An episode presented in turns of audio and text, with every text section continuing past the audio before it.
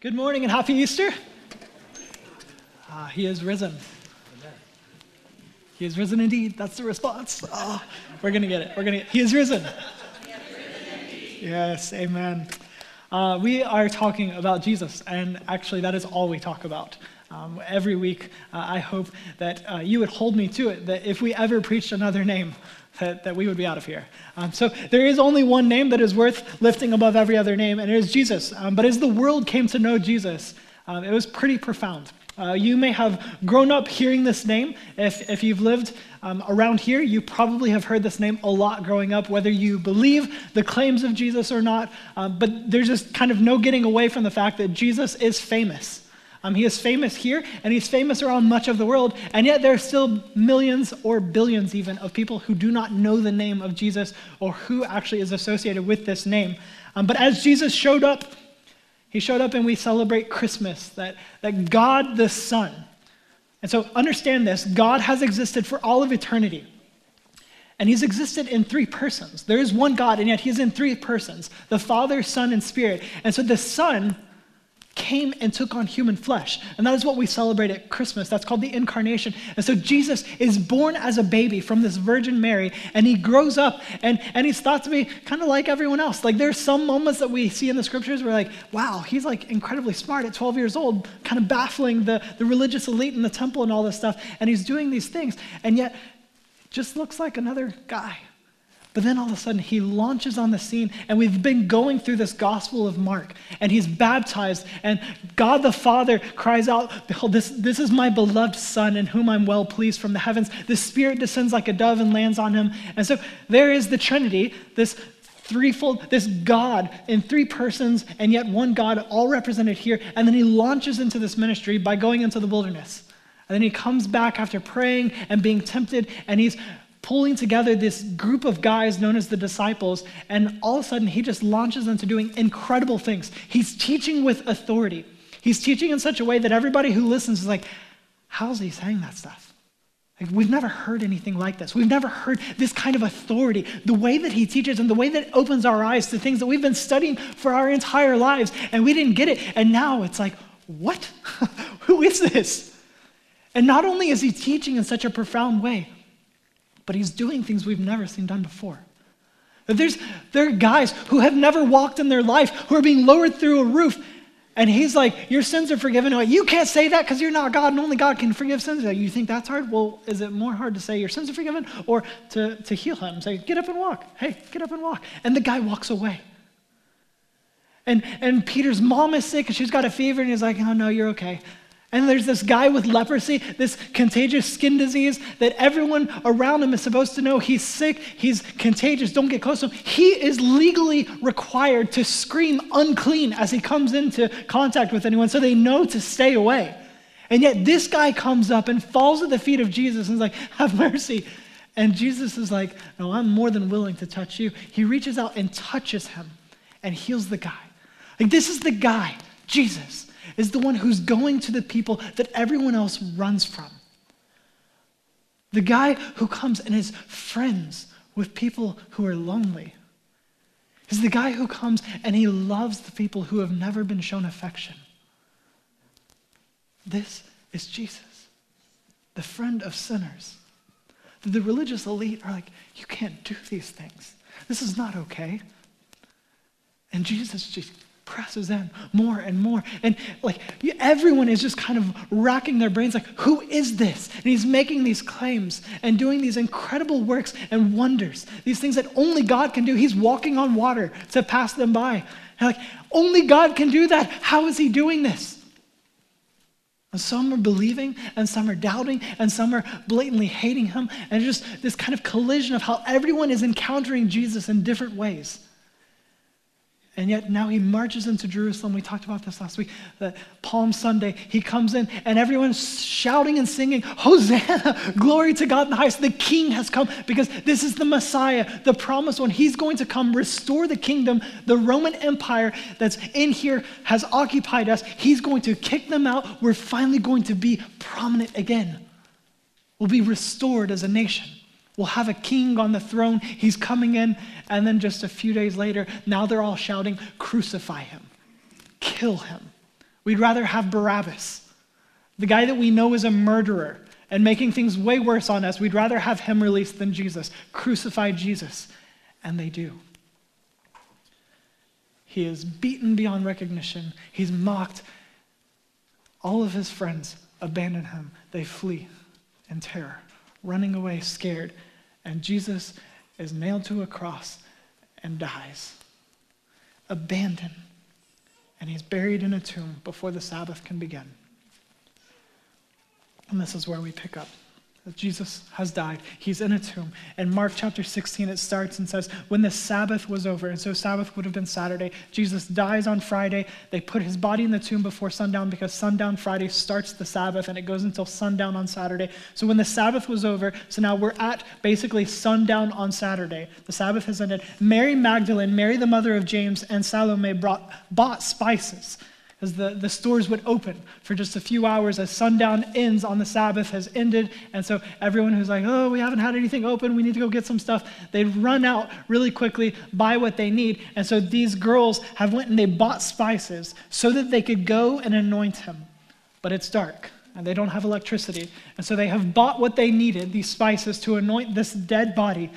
And now, very early in the morning, on the first day of the week, they went to the tomb at sunrise so they could see. And so these ladies have come. The Sabbath is over, and in the Jewish faith, the Sabbath is a day of rest. You're not to do any work. And so they could not do anything. They couldn't even buy the stuff until sundown when they could go buy the stuff, but now it's dark. And so they're waiting for sunrise. So it's Sunday morning, sunrise. There is light. And these women have taken these spices that they've bought, and they're going to anoint this dead body. And why would they do that? Probably the same reason that we do things for dead bodies today, like have a funeral or a celebration of life service? Do you think that does anything for the deceased? And I'm not trying to be harsh. No. But why do we do it? Because it helps us and our grieving. These ladies are going to anoint a dead body. They have bought spices at their own cost.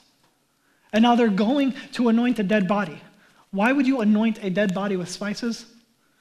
Because it is dead and it's going to start decaying and it's going to smell awful. But it's in a tomb. And that's inevitable. It's going to decay. It's going to smell awful. So why do this? Because it's part of their grieving, to express their, they're missing him, to express their love and their affection, to process this. That's why we do things like this too. But what I point that out to say the reason they're doing this is because they fully expect him to be dead. They're expecting to see a decomposing body that they can anoint with spices to try to, to kind of arrest the smell, the stench of this decaying body. They are not expecting a resurrection. They're expecting to see death and come face to face with it and try to salve it and its effect. And so they come not expecting a resurrection. And then it continues in verse 3 they were saying to one another, let's get logistical here, who will roll away the stone from the entrance to the tomb for us? It's a group of ladies.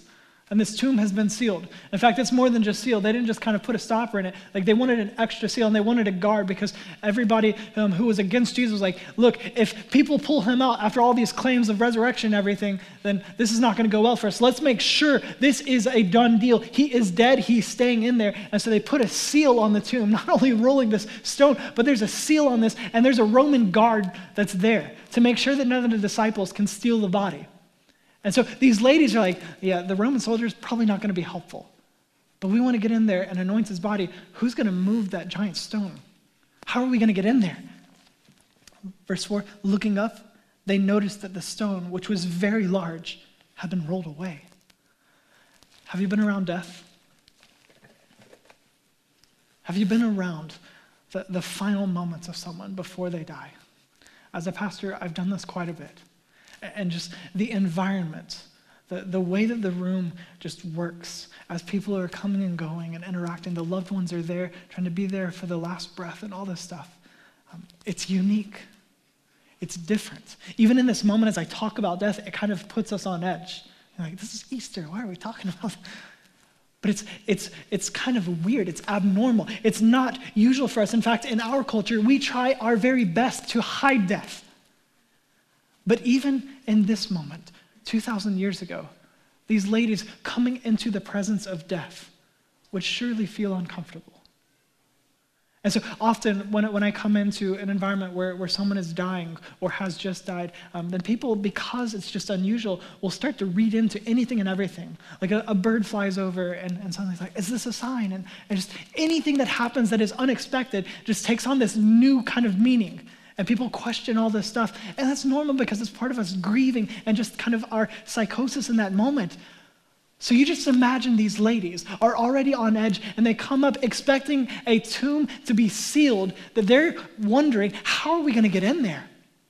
And then they walk up and it's wide open. You imagine that moment. Now the terror really starts to set in. Everyone's already been kind of anxious, like, we're going to look at a dead body. We loved him. Like, I don't know if I'm going to be able to make it through this. We're here together. We didn't come in like we need support. And then you walk up and here's an open tomb. What? What is this? And it continues, verse 5. When they entered the tomb, they saw a young man dressed in a white robe sitting on the right side. They were alarmed. Like, understatement. alarmed. And what does he say? Don't be alarmed, he told them. You were looking for Jesus of Nazareth who was crucified. He has risen. He is not here. See the place where they put him. But go, tell his disciples and Peter, he is going ahead of you to Galilee. You will see him there just as he told you. Just as he told you.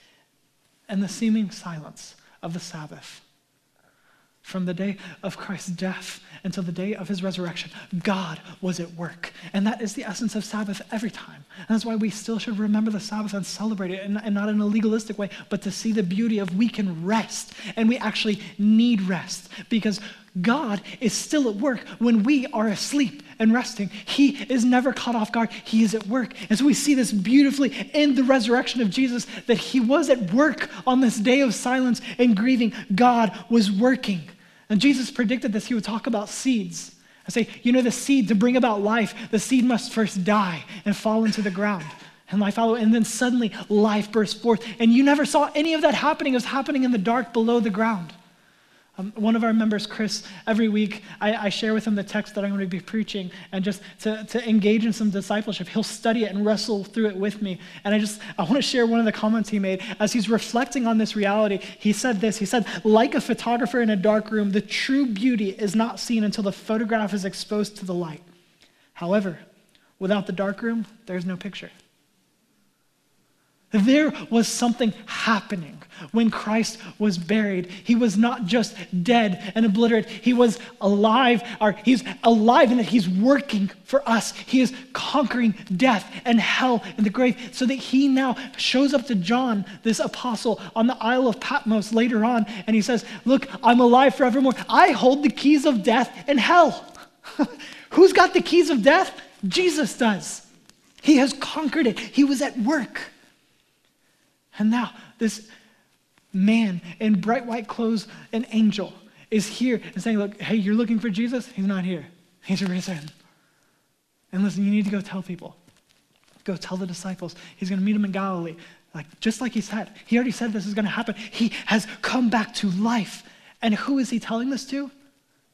Who's the first recipient of the first Easter sermon? Some ladies. And that is huge because in this culture, in ancient Palestine, a couple thousand years ago, a woman had no legal standing in court. A woman's testimony meant nothing. This is a very patriarchal system. And so this group of ladies would have no legal standing to say, He's resurrected. And yet God decides these are the first ones who get to hear this good news. They'll be my first witnesses of the resurrection. Ladies, He's alive. And go tell Go tell them. This is so much like God to show up to the least and the least likely and say, You have a special place. So, ladies, preach the gospel. Boldly share. See that Jesus has come for all of us, the witness of these women. I mean, this speaks beautifully to the historicity of this text. That if this was just made up, Mark is writing this gospel and just trying to make it sound good and so people will believe it, he would not include this detail that ladies receive this testimony first. Because that's kind of going against the culture there. If he wanted this to just be widely accepted, like, oh, sounds good, then he would have said, some men showed up of great status. Everyone knows them, prominent place at the city gate. Yep, showed up to them. But instead, it's a group of ladies that no one would listen to. That is our God coming to us. Man. And where were these disciples that the women received instructions to go tell? Oh, they're hiding, they're huddled up in fear because Jesus has died and they're afraid. We were following him, people saw us. Remember Peter? So emphatically denying him that he starts cussing. I don't know the man. Bleep, bleep, bleep. They're terrified. If they killed him, what are they going to do to us? They're huddled up, hiding, afraid of what's going to happen. And look at the grace that's extended in this as this angel tells them, Go to Galilee. He's going to meet you there, just like he told you. Remember, Jesus had already told them, When I die, go ahead. I'm going to meet you here. He's already told them. They knew this. And what the angel is telling them, what God is saying through this messenger, this angel, I'm not angry. Can you just imagine that? Like, as a human, if I'm in this situation and I just abandoned Jesus some days ago, watched him die from a distance, and I'm thinking, he predicted this, he said I'd abandon him, he said we'd all fall away. And I watch him die this horrific death. And now he is alive. He is truly God. He is the creator. And as his creation, I abandoned him. And I'm the reason that he died on that cross. And so, if I'm the creation and the creator has been killed by creation and the creator has come back to life, what do I expect the creator to do? Crush me. I expect him to be full of wrath and destroy me. And they're afraid. And yet, now this angel is saying, Hey, he already told you this was going to happen. He's not mad. Go meet him. He's coming back for you. And then look at what the ladies do. Despite that, that message of grace there. Verse 8 they went out and ran from the tomb because trembling and astonishment overwhelmed them, and they said nothing to anyone since they were afraid. Hey, ladies, hey, good news. You, you get to be the first recipients of this good news, this gospel. He's alive. And now listen, go tell the disciples that he's alive. He's going to meet him in Galilee just like he said. No, he's not mad. I went, oh, and they run away terrified. They're scared and they don't do exactly what they were told to do. They disobey. And isn't that exactly what we do? it's like our failure is so blatant and predictable at this point as humans. But isn't that the point of Easter? Isn't that the beauty of Easter? That Christ has died because of our failures. He has taken on our sin, all of our shame, all of that has been placed on him. It's been nailed to a cross. And now he is risen back to life, saying, You too will now have life with me as the first fruit to come from the grave and say, Look, spring has come. Everyone who's been dead in this long winter, back to life. Let's go. Follow me. And it's all by grace. You didn't deserve this. So now, ladies, you've heard the best news the world has ever known, and you run away and fail. But that's okay, because that's at the heart of Easter. That it's not about what you can and cannot do, it's what I have done for you. He is alive. He died to pay for our sins. He rose again so we can have life forevermore with Him. Because this is the thing Easter changes everything. The risen Son of God he changes everything. When you encounter Jesus, it changes everything.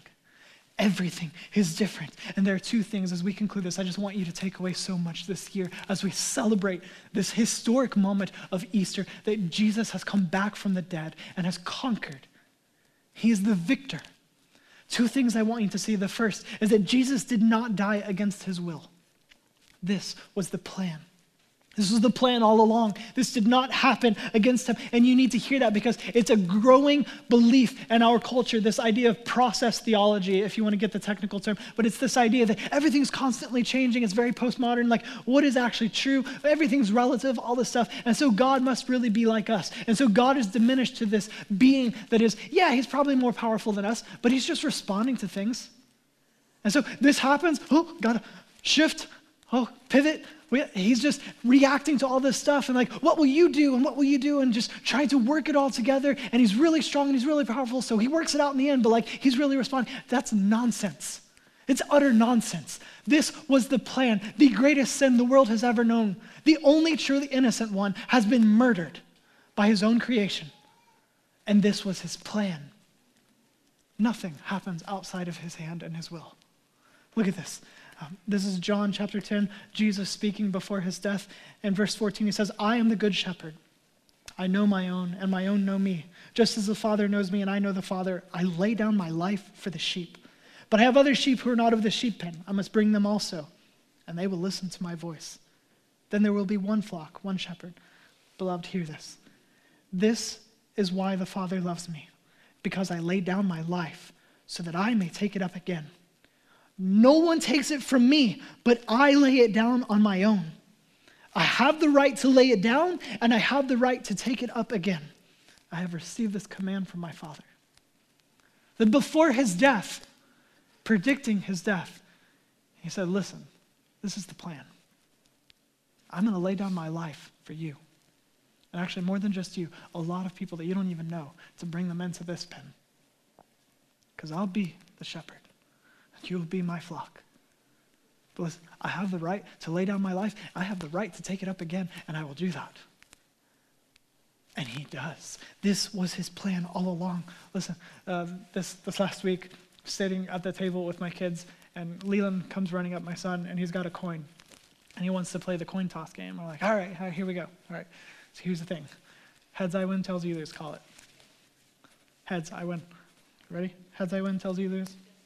Tails, I. You lose. Sorry. Heads I win, tails you lose. Tails you lose. Do you get it? Heads I win, tails you lose. I don't ever lose. I always win. And after like three or four flips, my wife's like, Leland, stop playing! Stop playing! He's tricking you. He's tricking you. You're never going to win. Like, I'll ruin all the fun, Mom.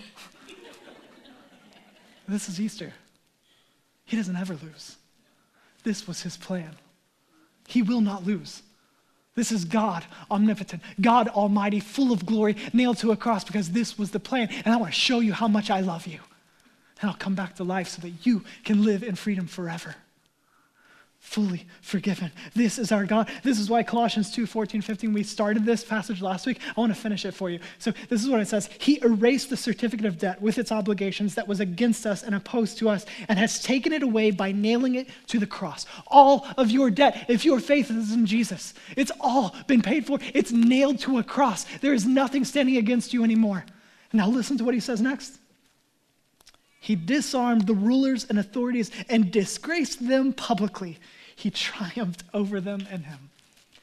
This, when it looks like Satan is winning, when it looks like darkness reigns, and the world goes black because Jesus is dying on a cross, it's actually that he is an exalted king forever and he's won decisively. There's nothing that can stand against him. He has won. This was the plan from before creation. So see his glory. He is full of majesty. This is God. No one is like him. This is who we celebrate. This is Easter. He's alive forevermore. Nothing stands against him. Listen, there's one last thing. I said there was two. One last thing that you have got to see from Easter that Easter is not just saved from, Easter is saved to. You are not just saved from your sin and the consequences of our rebellion. You are saved to God Himself. Yes, you were saved from your sin, but you were not just saved from your sin. They're like, okay, here, blank slate, you're free again. No, you were saved to God, that you are His, and He is ours. God is at the center of this. And we so often want to think of the gospel and think of life and just put ourselves at the center of it. They're like, look at what God has done for me. And like we celebrate that, and it's true. You should. Prudence is good. There's wisdom in prudence. But this is the truth from start to finish of Scripture. It's about God. He is at the center of it all. We are saved from our sin to be saved to Him, that we can be a people for His possession, to proclaim the majesty of Him, the royal priesthood, proclaiming His excellencies, the one who brought us out of the kingdom of darkness and into marvelous light, that we are His, and this is about Him. You must see that. Jonathan Edwards, the famous American preacher and pastor, he said, The creation of the world seems to have been especially for this end, that the eternal Son of God might obtain a spouse towards whom he might fully exercise the infinite benevolence of his nature, and to whom he might, as it were, open and pour forth all that immense fountain of condescension, love, and grace that was in his heart, and that in this way God might be glorified. That if you see Easter and you fail to see God at the center of it and his glory, you have missed it entirely. This is good news for us, but it is his glory. His glory. He is at the center of it. You know, in the, in the 80s, there was an experiment. They built this biodome. And they built this biodome in the desert where things die constantly. Any of you remember that? I was born in the 80s, but don't remember this, just being honest. But it's really cool to read about. So they built this biodome, and the idea is everything inside of it is regulated like purified air, purified water. Um, the light is just right, and all this stuff. And so in this biodome, they're trying to make like the perfect conditions for life. And so humans, plants, animals, all that stuff to flourish, and everything is going great. Things are growing, and then something tragic started happening.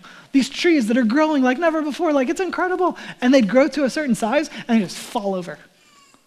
The next one grows up, falls over. Like all these these, these arborists are studying, and they're like, we can't find anything wrong with the tree. Like, there are no diseases present. Like, it's, we don't know what's going on. And finally, they realize there's something missing here. You know what it is? Wind. There's no wind to blow on the tree. And so, what do the trees do? Keep growing up. And the roots, shallow. And so, they keep growing up until suddenly they're not perfectly balanced plop, dead tree. Isn't that life? Like this is this is what I so long for. Grow deep roots. Let's not be shallow. Let's be people of substance. Grow deep roots. Because there is enough wind in life. You're going to get pushed around. But where are your roots? Are your roots shallow? Are your roots just in self absorption that it's really about me? No. Grow your roots deep deep, deep in love for God, in the heart of God. See that it is about Him. And suddenly, when the winds of life come, if you're rooted in God, nothing can stand against. It doesn't matter what my circumstances are. You look back over the last year, like, oh, we need Resurrection Sunday. There have been a lot of things that have died. Your dreams may be dead. Your job may have died. Your spouse may have died. There are so many things. Life has been so full of death in so many ways. The wind is blowing, but what are you sinking your roots into? Let it be God. Heads I win, tails you lose. When I'm living for God, there's no way to lose.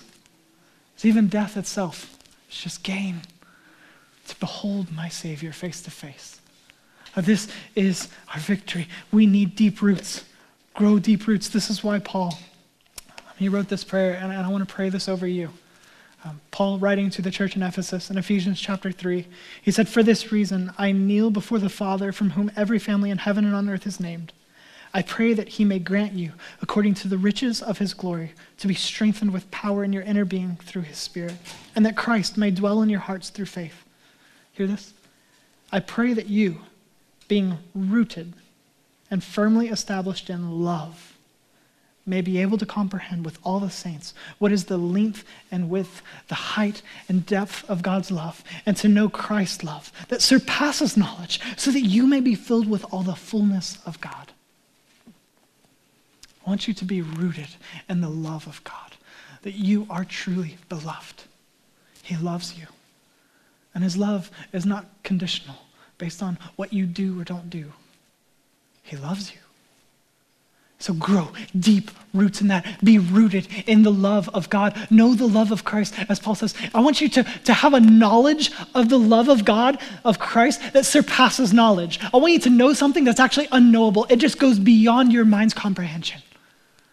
I want you to love him because I want you to see how much he loves you. And out of that, you will love him more. John Bunyan is a Puritan writer who um, is famous for the Pilgrim's Progress.